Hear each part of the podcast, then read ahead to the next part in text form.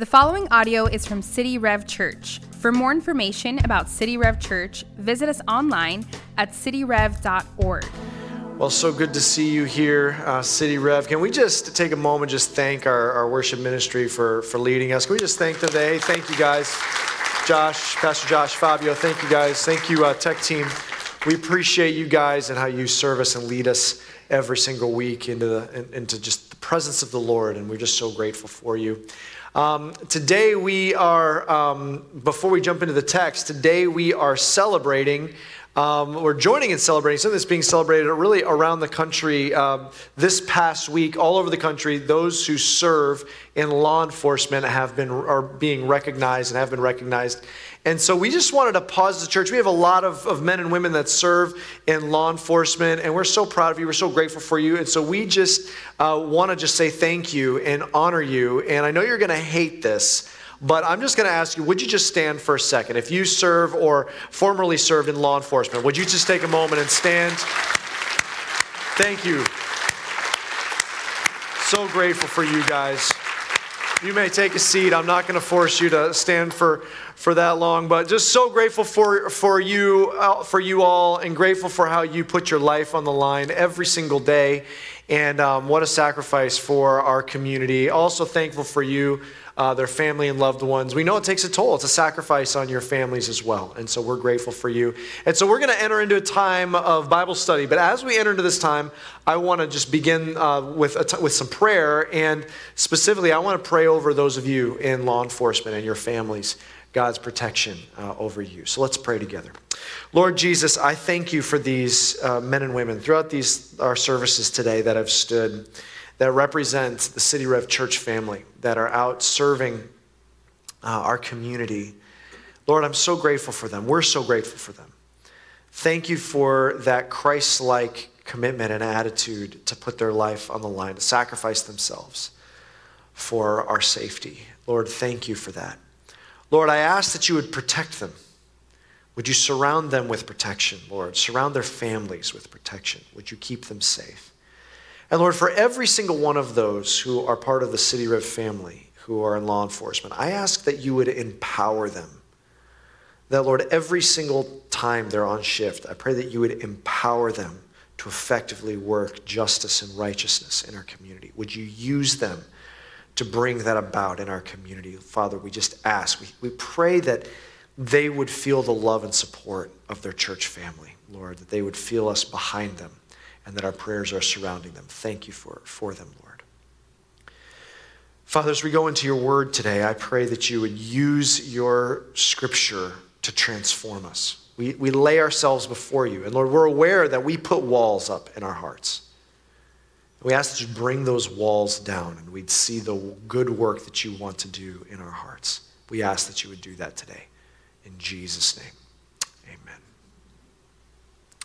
So earlier this week, I was reading through a book with my, my little buddy, my son, uh, Nehemiah. He's six, and he's into science. So we've been reading through this book that's got all this scientific facts in it. And there was a section about the planets. And when I saw a picture of Jupiter, it was just like an ordinary picture of Jupiter, like a, a, a hundred I've seen you know, over my life. And, and there's this one just distinctive part about that planet it's that red spot on Jupiter. You know what I'm talking about? We, we got a picture of Jupiter. Go ahead and pull up that picture. It's that distinctive red spot right there on Jupiter. And I remember uh, as I was looking at that picture, I thought to myself, I remembered something I learned when I was a kid that that spot is actually a storm. That's what that is.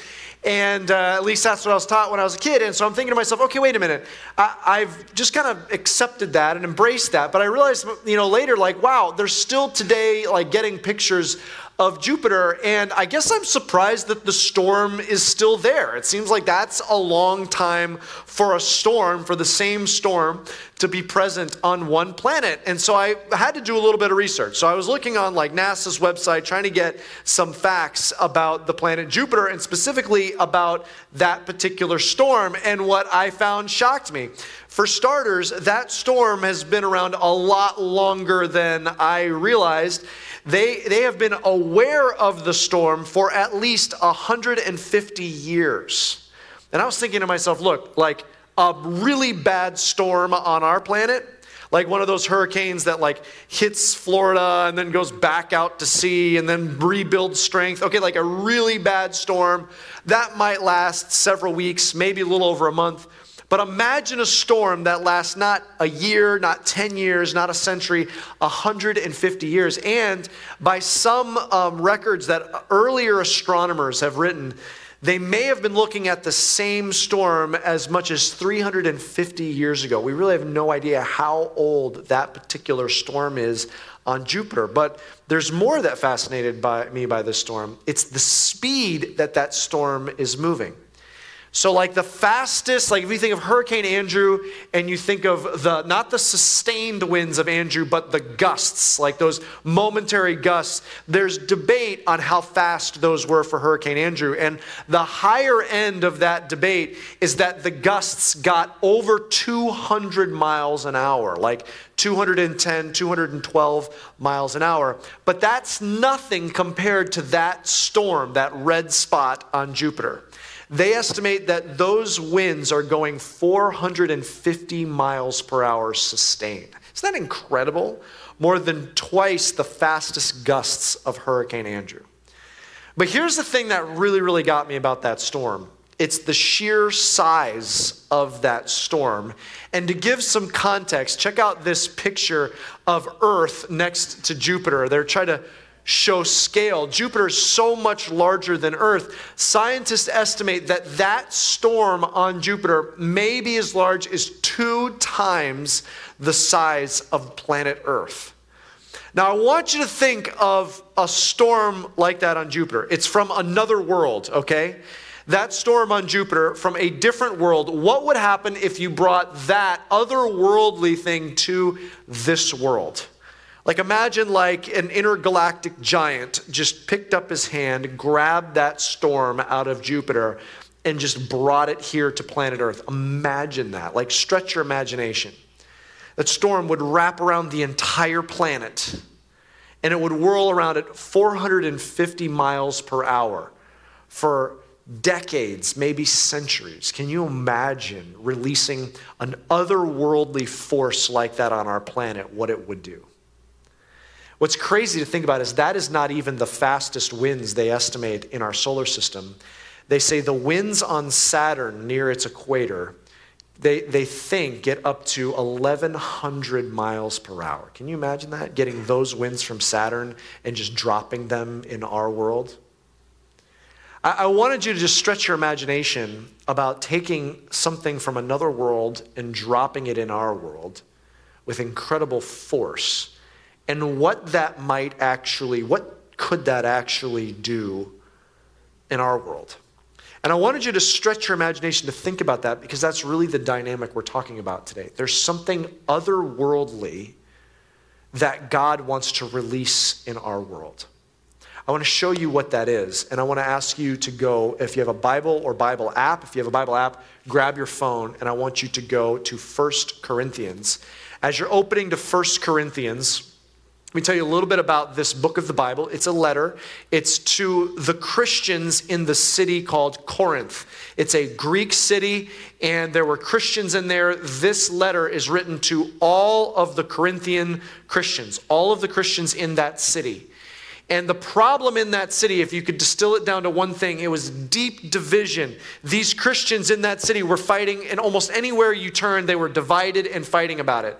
On one hand, they're fighting on who they follow. There were some Christians in Corinth that were like, we follow this leader. And other Christians in Corinth are saying, no, no, this leader's better. And even though those leaders were friends, the Christians were dividing, divided and fighting about who they should really follow. They were divided by who they followed in leadership. They were divided on how to worship. Some Christians in that city said, no, we should be really loose and open and just do whatever the Holy Spirit leads. And then another group of Christians are like, no, we should be very orderly and, and we should, everything should be in its order, very rigid. And so they fought about how to worship when we come together. There are another group of Christians that they, they fought about how to live. And some of the Christians in Corinth, they lived so loosely, they were honestly just living in open sin and rationalizing it. And then other Christians that lived just so rigidly, so legalistically, they had so many rules, well beyond what the scripture said, that they were, and they fought about that. No, this is the way to live. And so there's so much fighting that Paul writes all the Corinthians of this city a, a letter.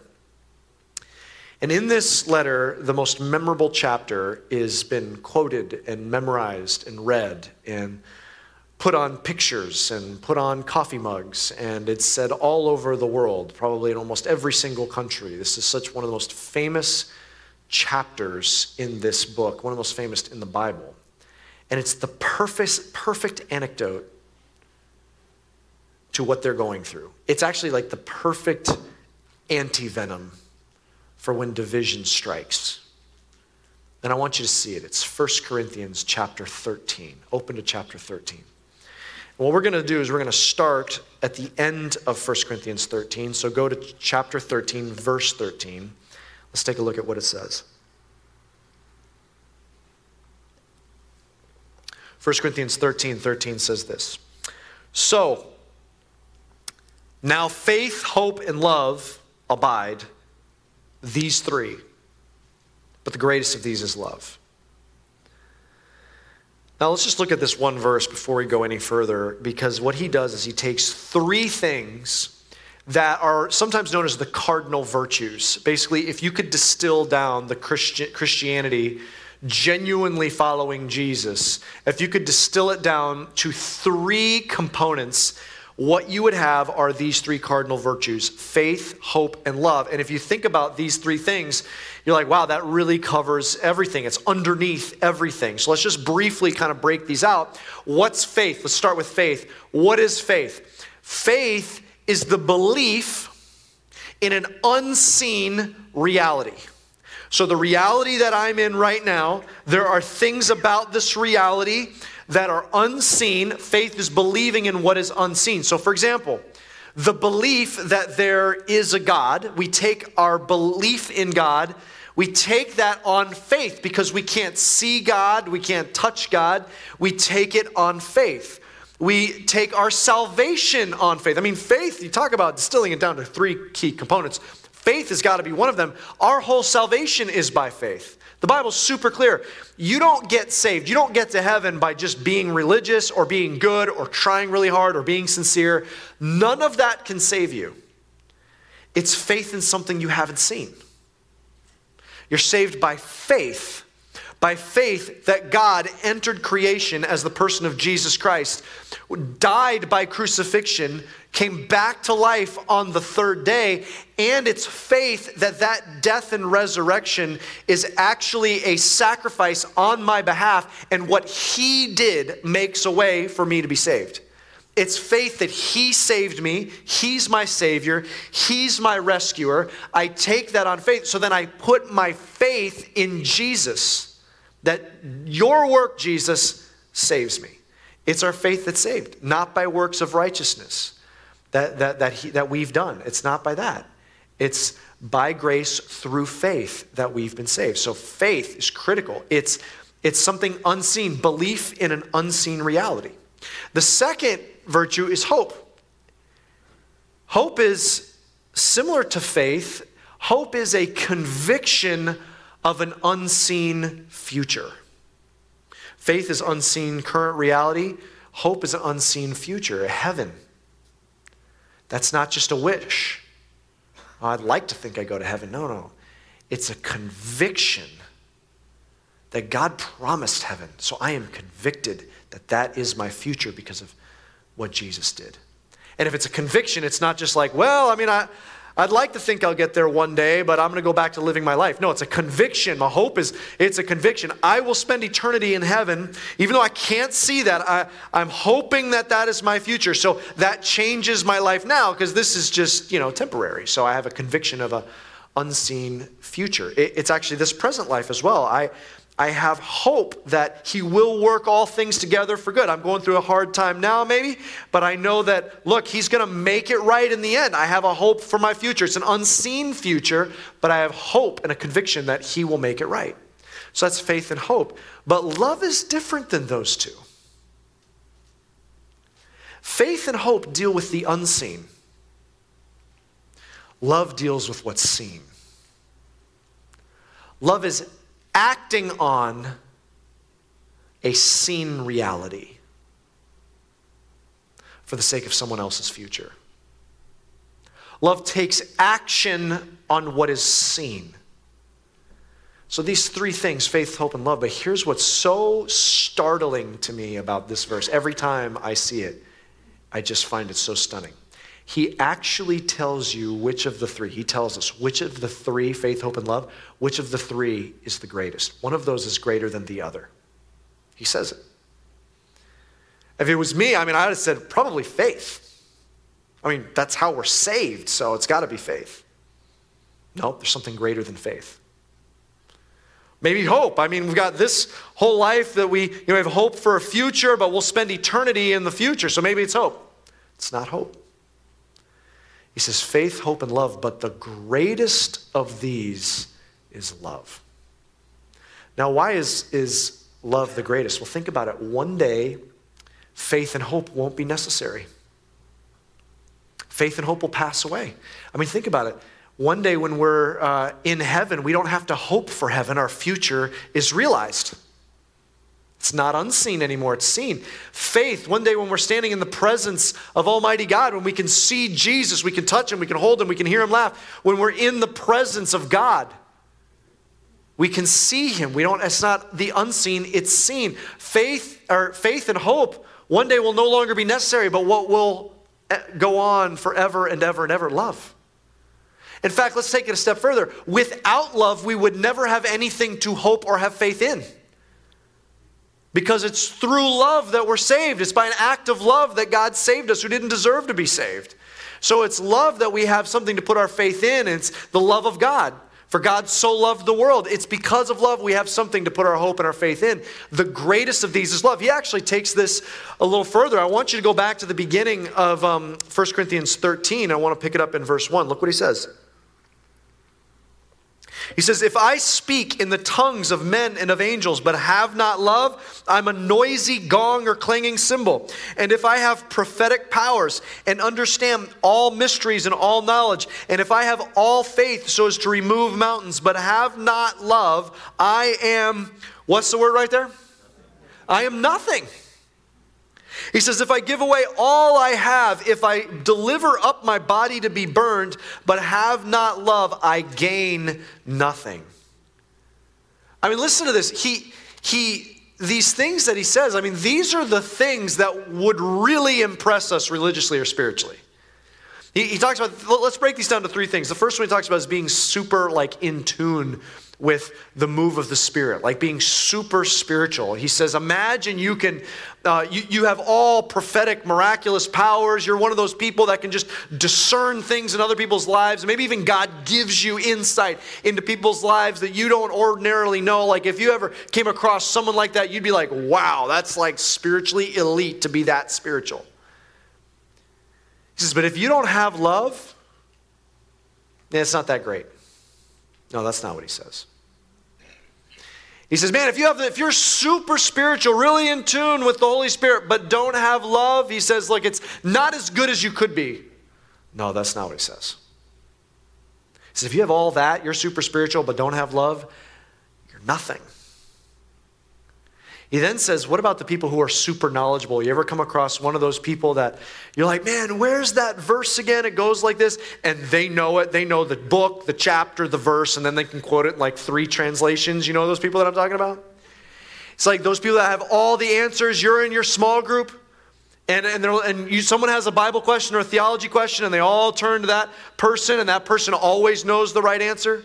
Or you've got a tough question or a doubt that you're wrestling with, and you go to them, and man, they, they've just got so much knowledge. You're just, it's so impressive. And you're like, wow, someone with that kind of Bible knowledge, or that kind of Bible memorization, or that kind of theological knowledge, or, or that kind of wisdom, you say, wow, that person, they're like, they're up there. They're a spiritual giant. What does the Bible say? It says, if you have all that knowledge, but you don't have love, it says, well, that's good. You're just going to be abrasive to people. No. It doesn't say, wow, that's great that you have so much spiritual maturity. You just need to learn to get along with people. No, it doesn't say that. It doesn't say spiritually mature. It says you have nothing. Then it says a third, super spiritual, super knowledgeable. And then it says, I mean, this is incredible. He says, Imagine you give away all that you have and even surrender your body to be burned, like burned at the stake. It's like passion, commitment, fervor, like all in, no holds barred. Like you do all of that. I mean, like, it's not just that you're generous, like you turn around, you have nothing left. You've given everything away. Like you've given up your life. I mean, you look at someone like, wow, they've got that kind of commitment. That's impressive. Like I'm, I'm impressed with people of passion like that. He says, without love, you've, you've got nothing. So, okay, but that last one just seems like Paul just kind of took it too far. I mean, if you're doing those things, you're showing love, right? That's his point. Humanity can do incredible things and it not really come from a place of love. We can do incredible, incredibly charitable things, incredibly philanthropic things. We can do incredibly kind things, but it's not really come coming from a place of love. We can do things because we want to look loving. We can do things for the recognition. We can do things to prove something to someone else. We may do it without anybody else knowing, but it's to prove something to ourselves. We're capable of all kinds of things. There's all kinds of motives that we do good things from. We may just do good things because it feels good to do good things. We may do nice things and be nice to people that we care about and we think that are nice. But, Bible, but the Bible says something about that. In fact, Jesus says, you know, everybody's nice to the people who are nice to them. Bad guys are nice to people who are nice to them. He says, that's nothing new. He says, try loving your enemies. That would be, that would be something. See, what he's talking about here, when he talks about love, what he's talking about here, this is not something that you just find around in the world. When he talks about love, this is not something that it just kind of boils out of our, of our society. This is not something that, that, that comes out of this planet. What he's talking about is something otherworldly. It's not from planet Earth when he's talking about love. You say, ah, I don't know about that. I mean, there's like love here on the earth. Well, let me just show you what the Bible says in 1 John. Let me just flip over to 1 John and read this to you. Chapter 4, verse 7 says, Beloved, let us love one another, for love is from who? Love is from God. And whoever loves has been born of God and knows God. Anyone who do, does not love does not know God because God is love. Love is not something this world produces, it comes from God.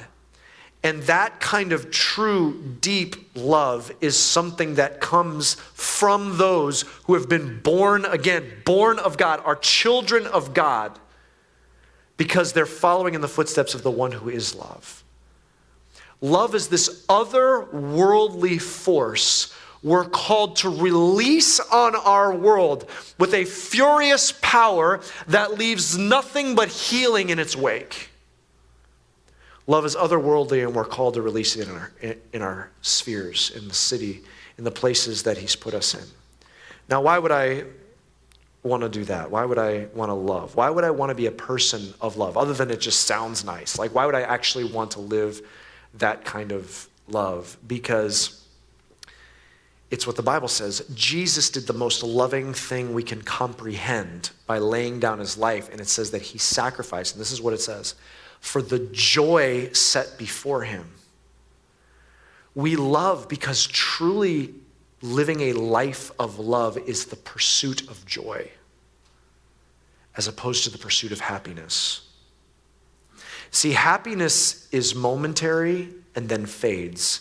Joy is something that usually starts subtle and grows. Happiness, well, let me just demonstrate it like this. Let me give you an example. I bet every single one of us has experienced something like this before. I was on my, I was looking at my phone, I was going through my pictures, and I found a video um, from this past Christmas. It was Christmas morning. And it was a gift that Rebecca and I gave to the kids. And I got to rewind a little bit to kind of tell you what was going on. About two weeks before Christmas, I started lying to my children. and I told them that their swing set in the backyard um, had termites and needed to be tented for termites. And it might have had termites. Either way, it was really dilapidated. It, it, was, it was old. It was falling apart. It terrified me every time they started climbing on it. And so um, I told them that it had termites and it needed to be tented. And so we covered it with a tarp. And then uh, we even put like little signs on the door so they wouldn't go in the backyard that said poison. I said, look, you can't even, you can't go in the backyard. You're, you're going to get, get poison. You'll probably die. And after like several days, like a week, they're like, Daddy, why are you going in the backyard? Because there's poison. And now my lies are kind of like building on each other. And I'm like, because the poison only kills termites and children. Okay, stop asking questions, all right? So I would, for that two weeks, I had some friends. We went and got, uh, to, went to Home Depot. We got some lumber and we built a, a tree house with like a little swing set on it. And um, so then on Christmas morning, when they came down, we're celebrating. We take the signs off the the, the door, and and um, then the last present they opened, they did the scavenger hunt. Meanwhile, Rebecca creeps outside and she's got the phone ready to video. And the kids come running out after the final clue and they, they come and they see the tree house. And I'm watching this video of, of them seeing this, this fort, you know, on the swing set and just the joy on their faces. I mean, just jumping up and down and cheering and shouting and they laughing. I mean, just sheer joy. Like, I will watch that video for the rest of my life. It's one minute long and it brings so much joy into my heart every time I see that, just watching them.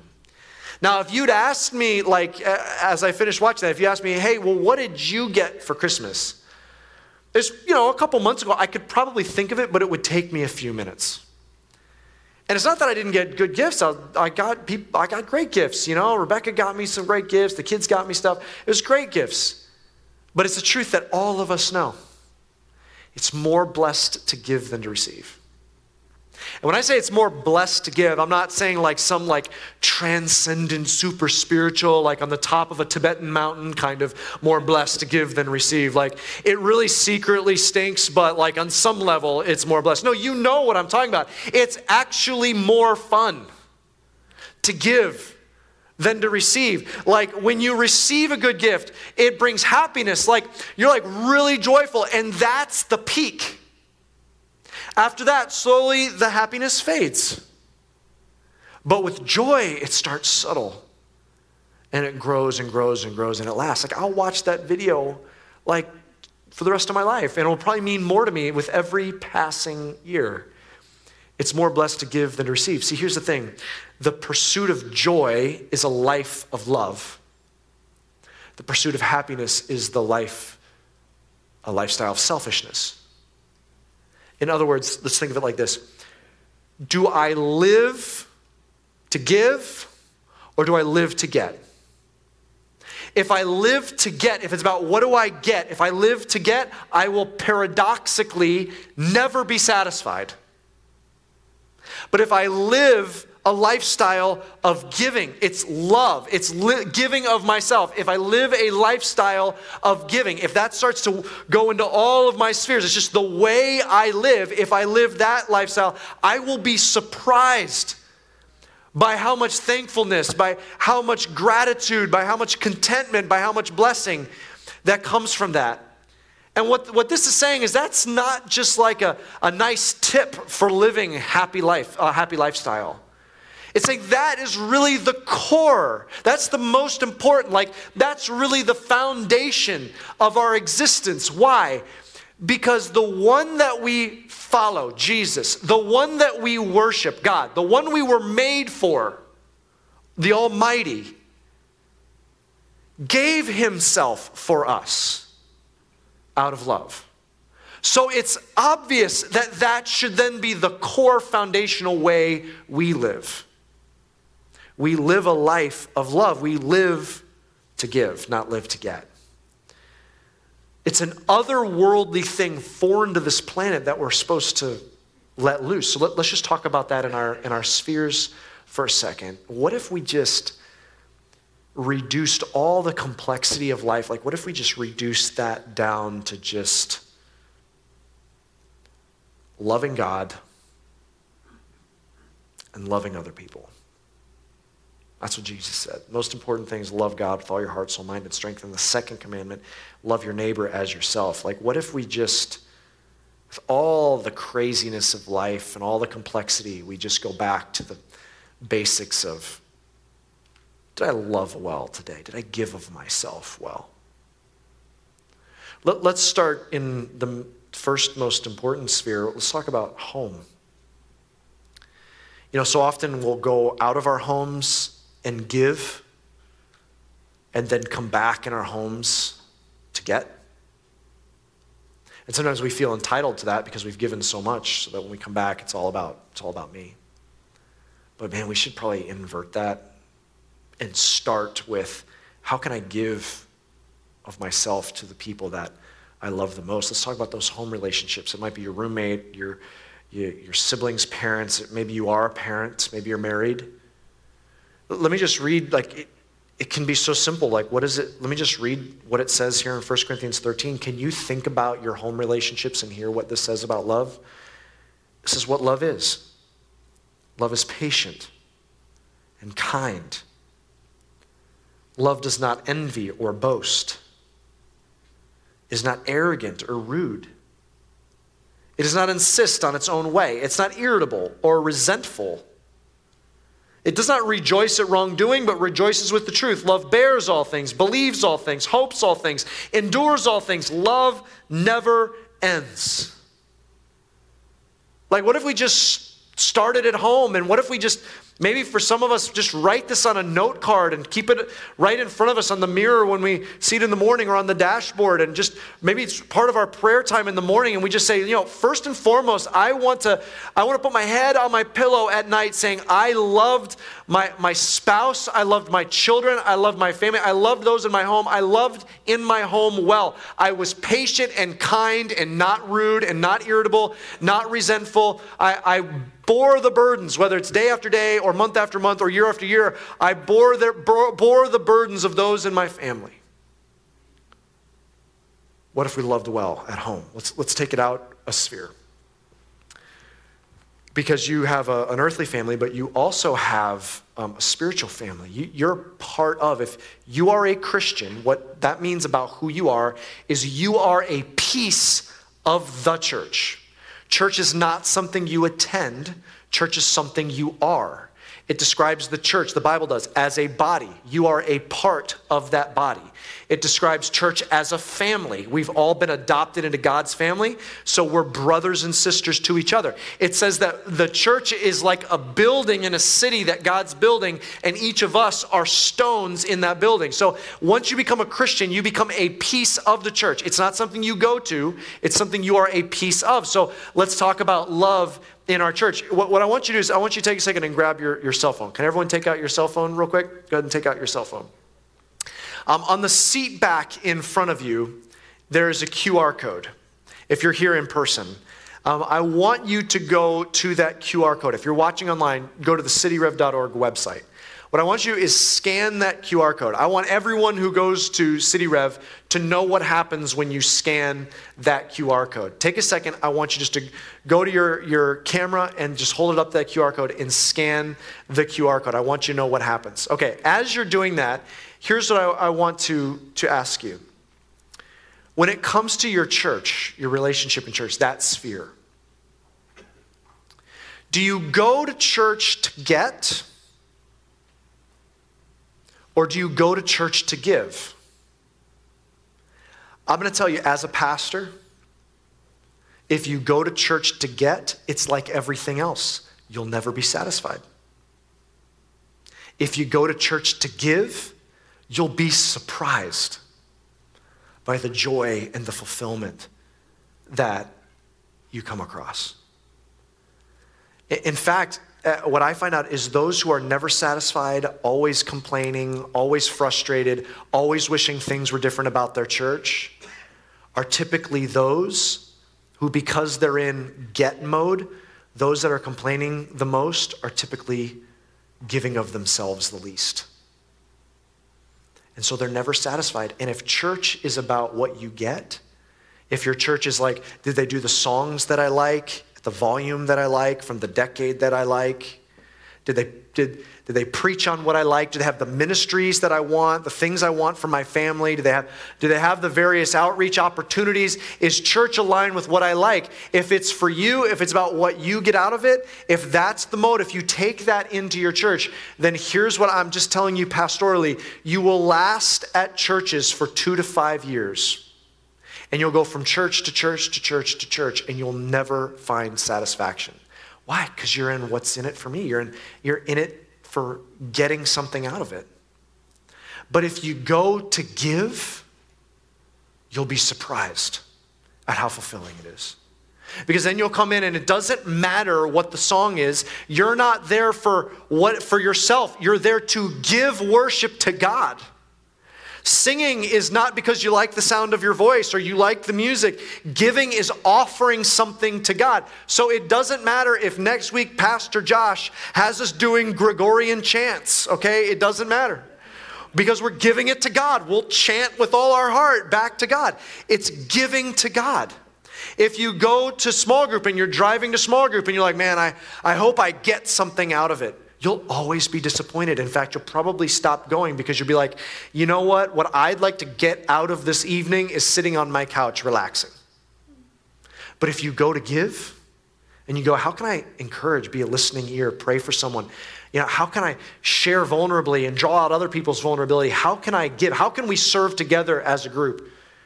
You'll find community and friendship like you never imagined. If you, you're, how about uh, financially? If you have a, you can have a, a perspective of life where it's about what I get, or you can have a perspective of what I give.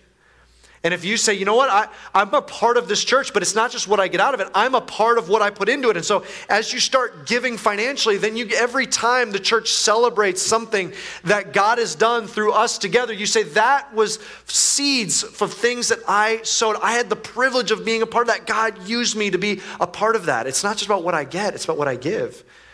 How about how you, you serve? I asked you to pull up that QR code because it's going to give you an opportunity to take a step and get involved on a serving team or take a step and get involved in a group. And why would you do that? Those of you who serve, you know. It's not just that you're doing it as a chore. I'm going to help out the old church. No, you're in pursuit of joy. And what you know is that weekend that you're like, oh, that's right, I'm scheduled to serve. And you're like, man, what a, what a hard week this was. I would love to go to church and just receive this week. But here's what you know. You've known so many times, you're like, man, this is a hard weekend. I'm exhausted. It's a hard weekend for me to serve. But when you arrive and you go to that kids' ministry space and you see those little faces, hearing about Jesus for the first time, and you walk out of there and you're like, man, I received more than I gave this week. I received way more. See, that, that's why we get involved and we give of ourselves. It's for the joy set before us. What if we had a lifestyle of love, a what can I give, not what can I get in our homes, a lifestyle of love with our relationship with our church. What, what can I give, not what can I get? But let's take it one step further. What about our city? He's placed every one of us in the city, so he's got a purpose for us here. And there's one particular need I want to tell you about in our city. This is National Foster Care Month, and so we are we've been focused on this last week and focusing on it again um, this week. I want to at least talk about it because love, unlike faith and hope, love is what is seen. And when you see a need, it's taking action for that need. I was with a couple other pastors and the leadership of Four Kids of South Florida earlier this week. Four Kids of South Florida is the foster care agency that we partner with. And they're giving us some recent statistics of our city here um, in South Florida from this past year. And here's what they told us they said, Look, we've been braced for what's going to happen as quarantine has been letting up and COVID restrictions are beginning to roll back, and we've been braced for impact as children who have not been under the watchful eyes of the community start now going back and playing sports where there's a coach, or going to school where there's a teacher, or going to daycare where there's a daycare worker. And all of a sudden, now eyes being on children, we know that there's going to be an influx of kids that are showing signs of neglect or abuse that need to be taken, unfortunately, out of their homes for a season and placed in a warm, loving, safe home.